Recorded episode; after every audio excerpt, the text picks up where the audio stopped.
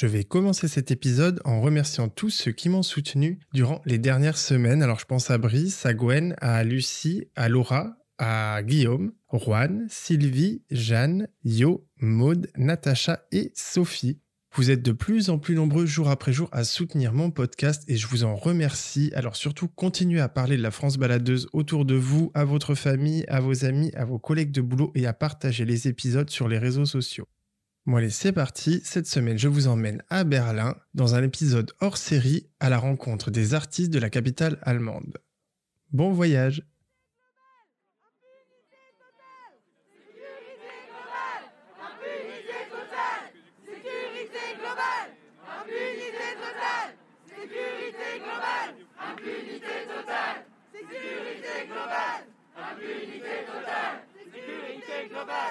Impunité totale globale Impunité J'étais à l'ambassade de France pour manifester contre euh, l'article 24. Euh, pour moi, c'était important d'être là parce que euh, on a vu justement, on a eu la démonstration ô combien les vidéos sont importantes quand on voit ce qui s'est passé avec ce producteur de musique et George Floyd et, plein d'autres personnes. De toute manière, les vidéos fleurissent de partout euh, sur Internet, on, on, en voit dans tous les sens. Donc c'était important pour moi euh, d'être là et de pouvoir manifester quand j'en parle à ma copine qui est allemande et je lui explique ce qui se passe en France, elle est choquée. Quand on était ici euh, en Allemagne, enfin à Berlin, pendant le premier confinement, ou même là, hein, euh, après, quand ils ont vu la deuxième vague arriver et qu'il fallait en France ne pas écouter de la musique, ne pas se regrouper, qu'il y a un couvre-feu, qu'il faut se déplacer avec des attestations, enfin c'est un truc de malade. Ici, on voit pas ça en fait.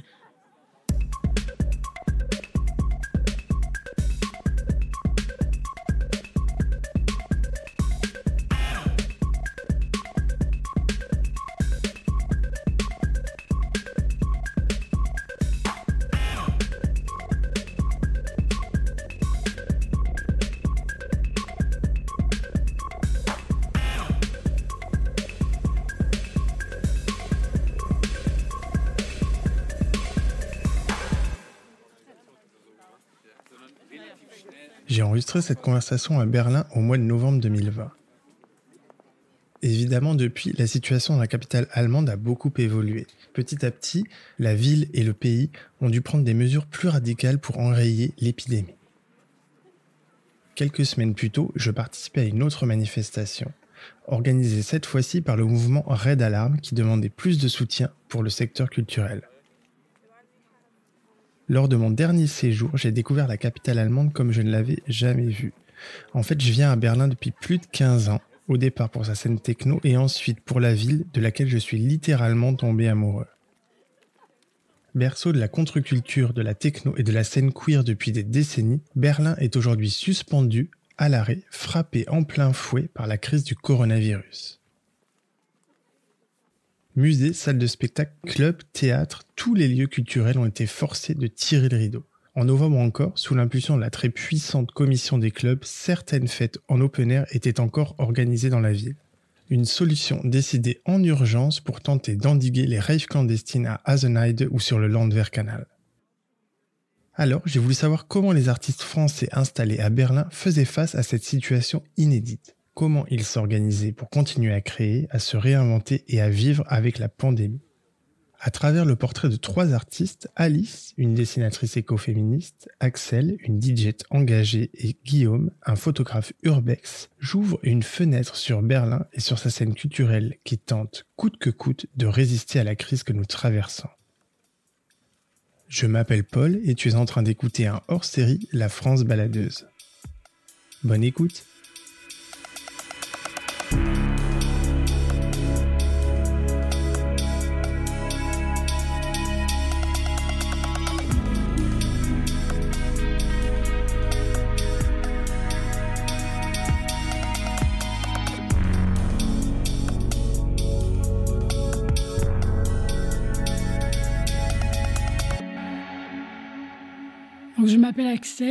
Je suis prof de kickboxing et de boxing euh, ici. Et je suis aussi euh, DJ.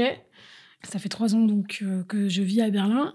Avant, j'étais à Londres et sinon, je viens de Paris où j'ai fait mes études en tant que technicien son. La rêve techno, c'est quand même fait avec une boîte à rythme 909 et la 303 acide, basse acide. Donc, dans les années 90, c'était, c'était fait comme ça. Donc, c'est un rythme binaire assez simple avec des, des, sons acides dessus, avec des vocaux ou vocales, je sais pas comment on dit, un peu dance, old school, qu'on pourrait rajouter dessus. Revisiter avec les, les sons actuels moi, je me rends compte que la techno, en fait, au début, j'avais du mal et je trouvais que c'était hyper violent, tu vois, j'avais du mal, etc. Je trouvais ça violent et agressif. Et finalement, maintenant que, que j'aime ça et que j'en fais, je me rends compte que finalement, c'est doux et chaleureux et c'est pas euh, du tout comme j'aurais pu le penser ou c'est des gros sons industriels. Donc, du coup, j'étais à Paris et je faisais mes études. Il y a un collectif qui s'appelle euh, Barbiturix qui organise des grosses soirées euh, techno, queer, etc. évidemment, étant moi-même lesbienne et dans la scène.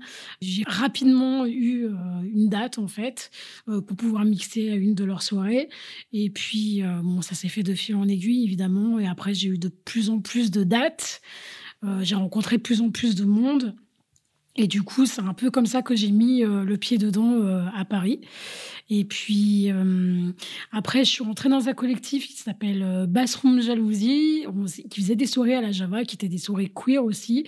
Et euh, du coup, j'étais résidente de ces soirées. Et puis ça a duré, je pense, deux ans. Et puis le collectif s'est arrêté. Et du coup, bah, j'ai décidé de monter mon collectif. Alors pour moi, Berlin, ce que j'aime, c'est que avant tout, je pense qu'il y a tous les avantages d'une grosse ville parce que c'est hyper riche culturellement, avec les avantages d'une petite ville. En fait, on a du temps quand on vit ici. On a du temps pour faire les choses. On n'est pas toujours en train de courir. Moi, j'adore, euh, vu que je donne des cours de boxe, en été, en principe, euh, je vais me baigner dans un lac. Et puis en une demi-heure de métro, je suis à mon cours. J'ai du temps pour la musique, j'ai du temps pour faire de la boxe, j'ai du temps pour voir mes amis. C'est vraiment un cadre de vie qui est vraiment très très agréable.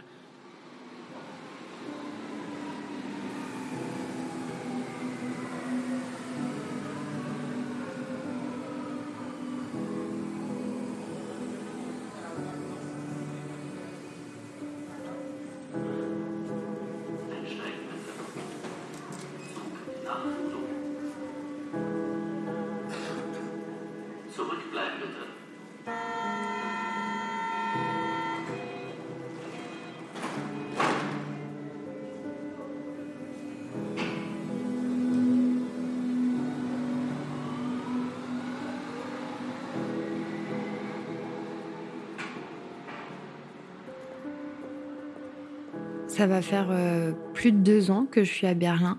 J'ai toujours aimé cette ville euh, pleine de liberté. Euh, je me suis toujours sentie bien. Je pense que c'est la ville d'Europe qui me correspond le mieux. La chose la plus intéressante et bénéfique pour moi en tout cas est le fait que la nature est omniprésente dans la ville. Donc il y a de nombreux espaces verts, comme la forêt de Brandenburg qui est très proche, beaucoup de lacs, Tempelhof, donc euh, l'ancien aéroport de Berlin qu'ils ont laissé. Donc c'est en plein Berlin et donc c'est vraiment une, un parc immense qui s'étend euh, à perte de vue avec euh, ce que j'aime beaucoup. Il y a un potager partagé où tout le monde est amené à planter ce qu'ils veulent, à s'en occuper comme ils veulent, qu'avec des matériaux recyclés. Je m'appelle Alice, j'ai 29 ans, je suis une femme cis, queer, écoféministe et militante. J'ai grandi euh, en banlieue parisienne, dans le 93. Je suis passionnée d'entomologie, euh, la science des insectes, depuis que je suis toute petite, ce qui m'a amenée à m'intéresser euh, à l'écologie et à l'autosuffisance. J'anime des ateliers autour de l'art dans une démarche éco-responsable pour les enfants. Mais à la base, euh, j'ai un master en communication artistique. J'ai été assistante de prod dans le cinéma, régisseuse et assistante manager pour un groupe de musique en Europe. J'ai aussi fait partie d'un collectif euh, techno. On organisait euh, des soirées techno queer il y a quelques années. Et puis en 2014, je suis partie. J'ai voyagé pendant presque trois ans, où j'ai commencé donc par l'Australie jusqu'en Asie du Sud-Est j'ai vécu euh, un an aux Philippines, sur une île aux Philippines, où j'ai fait partie d'un collectif euh, artistique et éco-responsable. On a monté un lieu afin d'encourager euh, l'expression artistique raisonnée sur la préservation de l'environnement.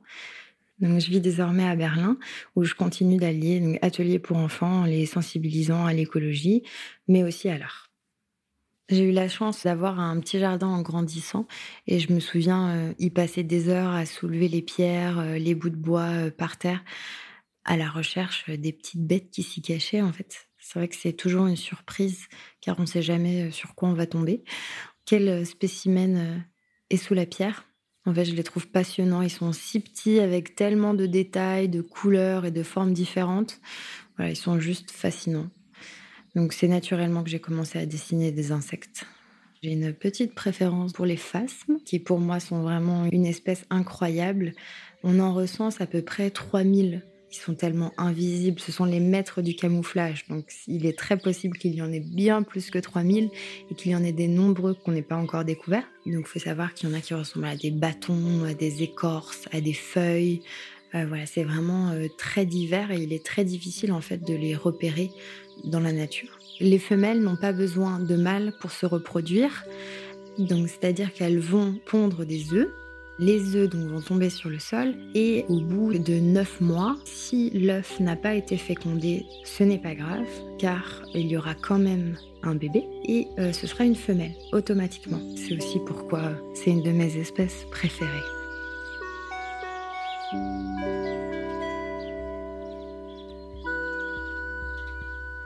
Je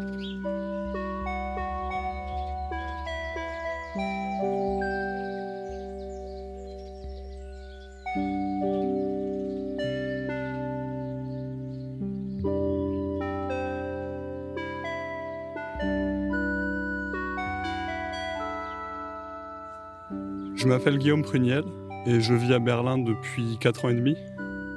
Je suis photographe.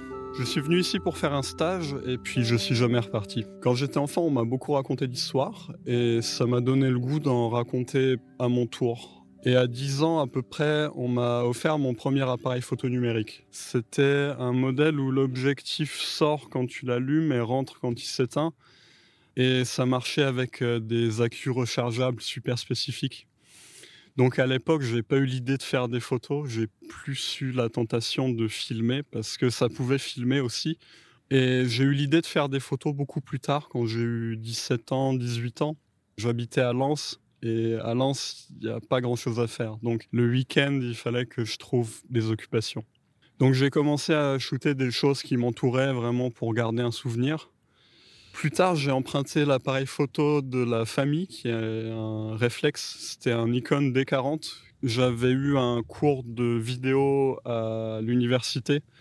On devait faire une vidéo pour un stage et on nous a fait venir un intervenant qui nous a expliqué les bases des réglages d'un appareil photo. Et puis ça, ça a piqué ma curiosité parce que ça ouvrait tout un champ de possibilités dont j'avais pas vraiment idée à l'époque. Par exemple, des pauses longues. C'était un truc qui m'a tout de suite fasciné, qu'on puisse laisser ouvert le capteur de l'appareil pendant plusieurs secondes, plusieurs minutes, et avoir un résultat qui soit un petit peu irréel. J'ai pas envie d'avoir une approche trop documentaire parce que les lieux que je visite ont déjà été beaucoup documentés tels qu'ils sont. C'est des lieux qui sont un petit peu cachés à l'écart, mais qui sont pas forcément si secrets. Le fait d'y aller de nuit avec ma lumière, ça me permet de complètement transformer la réalité pour euh, donner un nouveau visage à ce qui existe déjà, mais d'une manière vraiment différente. Quand je vais dans un lieu, je pars vraiment avec l'idée de faire une photo qui soit vraiment bien, plutôt que 15 photos qui soient moyennes ou médiocres. Ça me pousse à vraiment travailler mon cadrage et à réfléchir beaucoup à ce qui va se passer dans l'image, quitte à expérimenter pendant une heure ou deux, quitte à revenir avec aucune photo quand il n'y a rien qui a été vraiment transcendant. Je suis passée de la minimale à la rave techno. Ça a été tout un processus, en fait. Ça s'est pas fait du jour au lendemain. Ah, tiens, je trouve que la rave techno, c'est cool.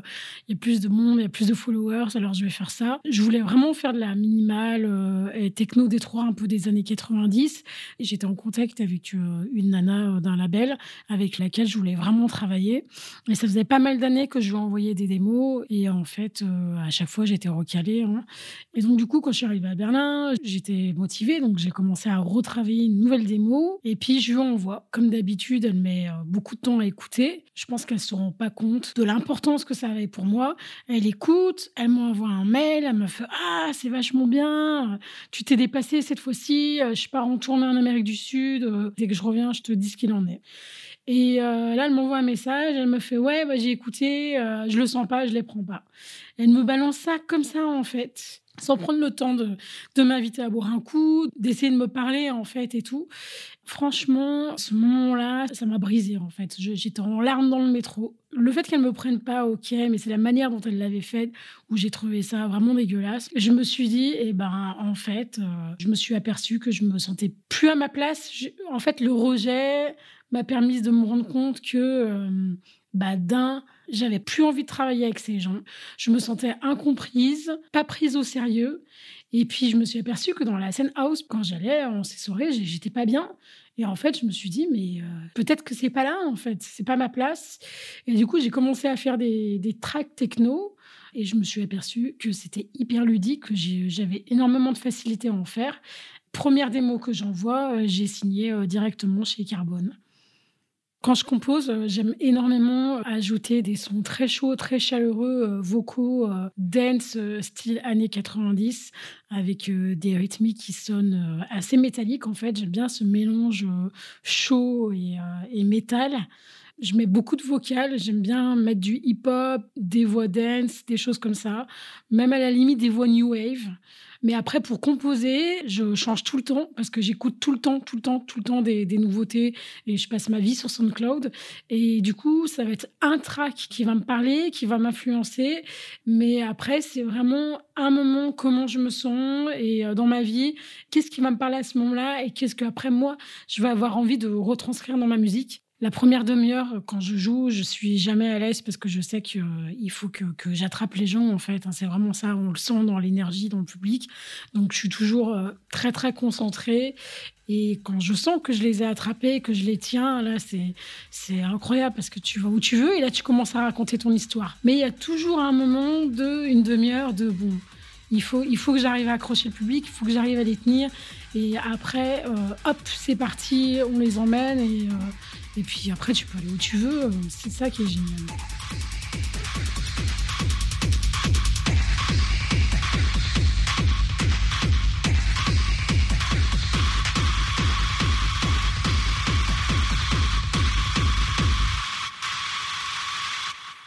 Au-delà de la technique, évidemment, une fois que la, technique est installée et que la créativité peut vraiment s'exprimer, je crois que c'est quelque chose que je contrôle pas. Euh, je, sens en moi, en fait, c'est physique, hein, c'est vraiment pas. Je sens une espèce d'énergie, en fait, qui est dans mon ventre comme une espèce d'excitation qui vient de oh, c'est là, c'est là, c'est là, c'est là. Et puis c'est même plus moi qui fais, mes mains vont, mes mains vont toutes seules en fait. Je contrôle plus rien.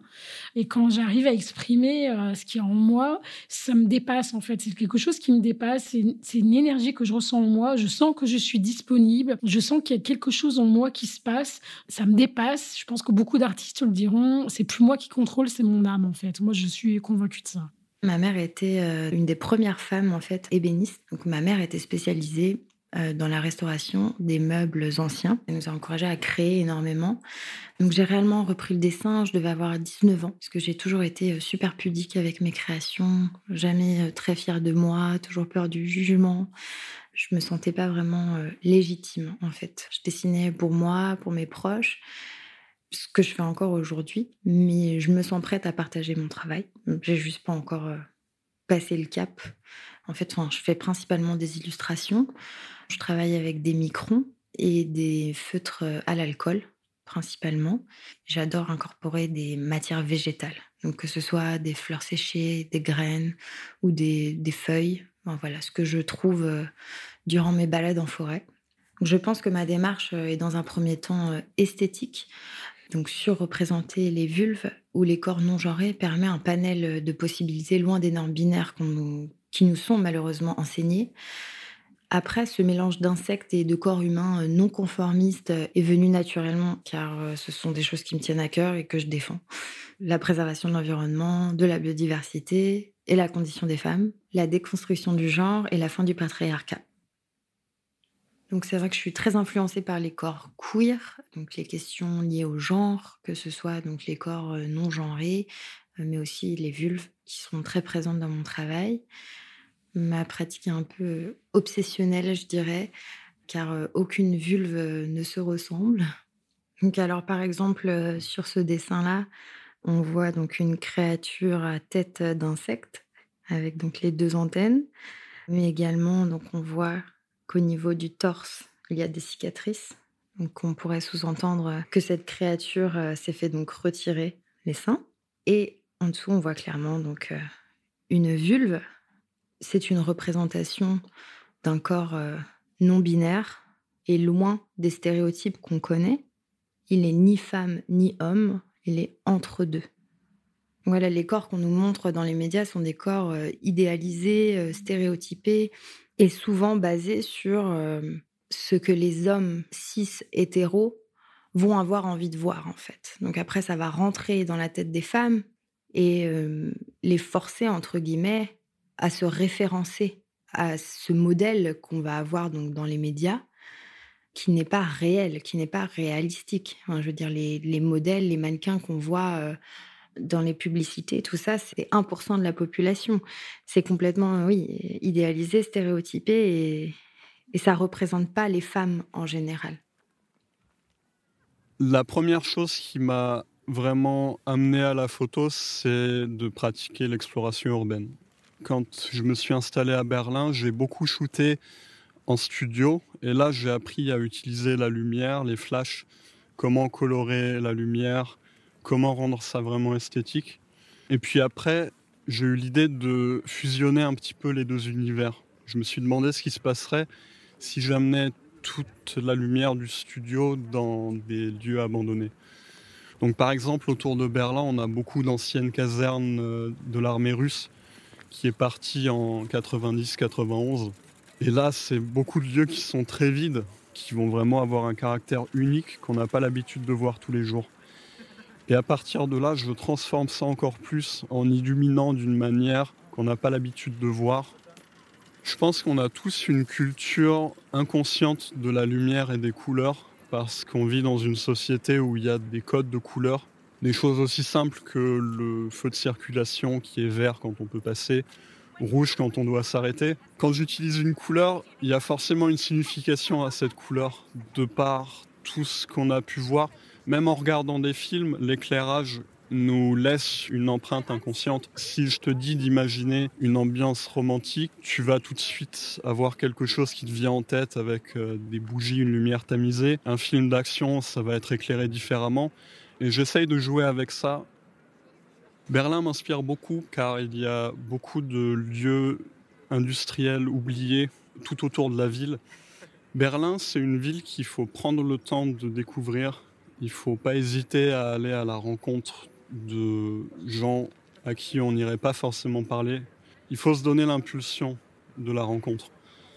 Parce qu'il y a une certaine surface qu'on va découvrir quand on est là en tant que touriste ou qu'on vient d'arriver. Mais de fil en aiguille, en discutant avec les gens, on se retrouve dans des lieux dont on n'aurait aucune idée en se baladant par soi-même. À moins d'être vraiment extrêmement curieux il y a tout un tas de petits univers qui sont côte à côte et qui des fois interagissent entre eux. C'est une ville où on est très libre d'être nous-mêmes. On peut s'habiller comme on veut. On peut avoir euh, le quotidien qu'on désire sans être jugé. Il y a une liberté à Berlin qu'on ne retrouve nulle part ailleurs, euh, c'est sûr, qu'elle soit euh, musicale, artistique ou sexuelle. Berlin attire énormément donc de jeunes pour ces fêtes qui durent des jours. J'ai découvert en fait des parties de la scène queer à Berlin donc au début de ma vingtaine et c'est vrai que cette liberté de pouvoir danser en culotte dans le noir que personne te regarde bizarrement tu te sens libéré en fait tu es là pour voilà pour ressentir la musique je pense qu'à Berlin, il y a vraiment une façon de faire la fête qui est différente que dans d'autres villes. J'ai découvert des endroits safe, en fait, des endroits où je pouvais être moi-même. Si j'avais envie de finir à poil, je finissais à poil et il n'y a personne qui me disait quoi que ce soit. Et donc, je pense que c'est vraiment euh, cette liberté, ce lâcher prise euh, de, de, pouvoir tout oublier, tous nos problèmes euh, pendant le temps d'une soirée et plus.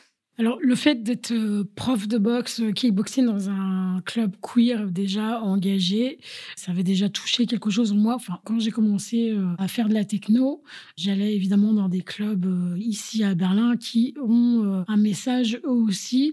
Et je vois des artistes comme The Black Madonna qui usent de leur notoriété pour combattre les discriminations. Je trouve que c'est vachement important, en fait, que des personnes influentes combattent des discriminations ou passent un message. Parce que finalement, aujourd'hui, les gens, euh, grâce aux réseaux sociaux et à tout ça, ok, ils écoutent de la musique, ils voient un artiste, mais ils ont besoin aussi de se définir et euh, d'être proche de l'artiste. C'est important pour moi, euh, en tant que femme, en tant que lesbienne, de devoir mener ces messages pour moi, un dance floor, ça devrait être un espace safe où il n'y a pas de différence entre les classes sociales, entre la couleur de peau, entre la sexualité, le genre, etc. Et ça l'est pas vraiment parce que quand on entend euh, le nombre de nanas qui se font euh, tripoter par des mecs où il y a des viols ou des attouchements, euh, moi, ça m'est arrivé d'aller dans des soirées, euh, dans un squat là au Copy, où il y avait un espèce de mm, dark room et euh, les gens allaient baiser, tu vois.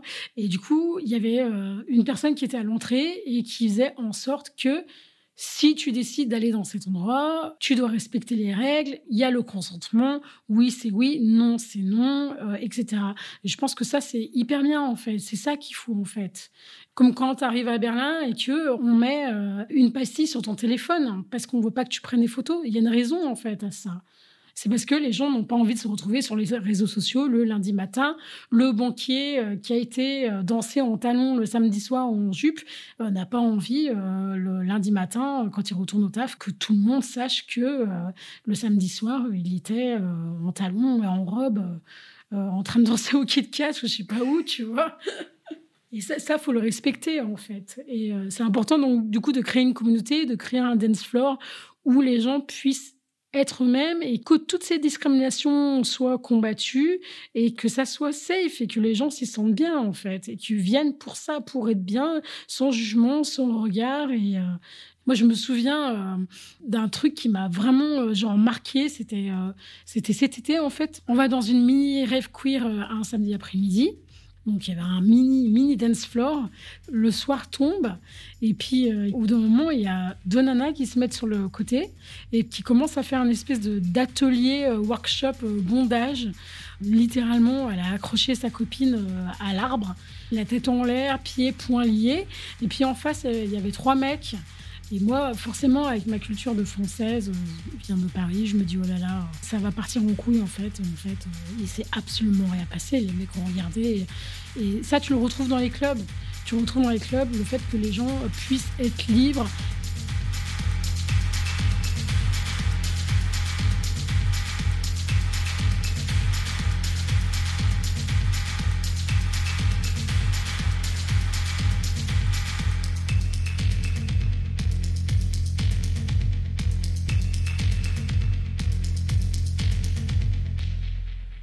Il y a encore un petit peu cette image de Berlin comme une ville très alternative, très libre, dans laquelle les artistes peuvent vivre euh, avec pas grand-chose, aussi bien dans des squats. Et ça a pas mal changé depuis les dix dernières années. Il y a beaucoup de lieux emblématiques qui ont fermé. Et il y a, un gros problème avec euh, tout cet aspect immobilier. Il y a des groupes ou des personnes qui possèdent plusieurs milliers de logements et qui ont un petit peu un pouvoir d'action sans consultation de la population locale. Ce qui est un vrai problème à mon avis. Il y a beaucoup d'autres lieux qui disparaissent. On a eu euh, le squat L34 qui était à Friedrichshain, qui a été euh, expulsé. C'est pareil, c'est un lieu qui était installé depuis longtemps tous ces lieux disparaissent, sont remplacés par des bâtiments d'habitation de luxe ou alors des open space pour des startups. D'ailleurs, pas mal d'artistes sont obligés de prendre un travail à côté de leur activité artistique pour pouvoir euh, payer le loyer, les factures et tout ça. Je sais qu'avant, on pensait beaucoup à Neukölln comme l'endroit où il faut être pour faire, euh, faire la fête et être au cœur de la culture alternative. Maintenant, ça s'est effectivement déplacé plutôt vers Wedding, Moabit, dans ces quartiers-là. C'est un petit peu le nouveau Neukölln. Avec le Covid, on a une situation qui est assez problématique pour toute la scène artistique. Tout est à l'arrêt. Le fait est que c'est compliqué d'anticiper ce qui va se passer l'année prochaine et comment va évoluer la situation parce que personne ne sait vraiment, personne ne peut anticiper. Je pense qu'il faudra bien plus qu'une pandémie pour euh, détruire euh, la culture berlinoise, même s'il est étrange de voir Berlin sans les bars, euh, les clubs. Voilà, même si bon, cet été, entre deux confinements, on a pu profiter de quelques open air. C'est vrai que la répercussion sur la scène événementielle est terrible, et pas seulement qu'à Berlin. C'est vrai que l'État berlinois reconnaît l'importance en fait de cette scène pour l'économie de la ville, donc les soutiennent financièrement. Mmh, je crois bien que c'est une des seules villes d'Europe qui soutient autant les artistes du coup, ça va faire un an depuis que la Covid est arrivée, donc un an à peu près qu'on n'a pas pu sortir ou aller voir de concerts ou voilà, on a juste fait donc comme je l'ai dit, juste quelques open air. Je pense que comme dans chaque situation nouvelle et inattendue, il est primordial de pouvoir s'adapter pour survivre tout simplement. Donc repenser certaines choses, oui, c'est indispensable ma création se fait dans mon atelier, chez moi, dans mon appartement. Donc, ma création ne s'est pas arrêtée. je sais que pour beaucoup, la création a été compliquée durant cette période. Mais c'est vrai que moi, ça m'a permis d'avoir plus de temps pour mes illustrations. Et il y a aussi une envie de ma part de vouloir soutenir les mes amis artistes. Je pense qu'il y a une solidarité, notamment dans le milieu queer, avec de nombreuses cagnottes pour soutenir des artistes queer ou les plus opprimés et précarisés.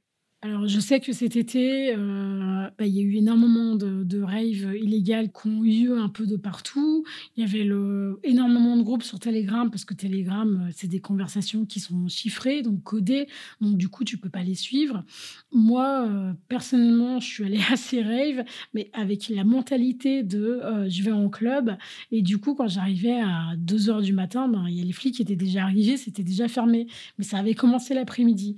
Alors, moi, la période comme je disais, elle est très bénéfique pour moi dans le sens où enfin les artistes euh, et les labels managers écoutent ma démo parce qu'ils ont le temps. Du coup, ça me laisse du temps à moi pour pouvoir euh, créer, envoyer, envoyer, envoyer. Moi, j'ai moi j'ai confiance. Je pense que cette culture, elle est là depuis des années. Moi, j'essaie de rester en tout cas positive et euh, j'espère que d'ici l'automne prochain, tout ça, ça sera un mauvais souvenir et, tout sera revenu à la normale. J'ai pas envie de me dire que ça n'existera plus, quoi. C'est pas possible en fait de donc non, je... En fait, ce qui manque, c'est euh, l'opportunité de se dire ah bah tiens, euh, ce soir j'ai envie de faire ça. Tiens, ce soir j'ai envie de danser. Ah non, ce soir j'ai envie de rester à la maison. Là, ce soir, non, c'est je reste à la maison, je reste à la maison, je reste à la maison.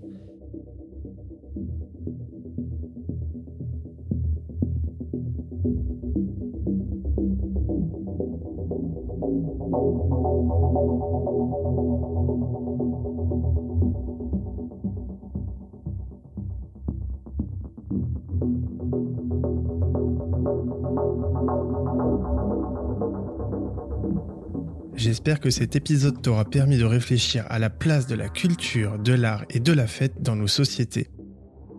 Aujourd'hui, les artistes sont eux aussi totalement essentiels à nos vies et je voulais, à travers cet épisode, leur rendre hommage et leur apporter mon soutien. Si tu as apprécié ce voyage, n'hésite pas à partager l'épisode en story via Spotify ou en faisant une capture d'écran de ton app favorite n'oublie pas de me taguer pour que je repartage ton post. Je te dis à très bientôt pour de nouveaux voyages.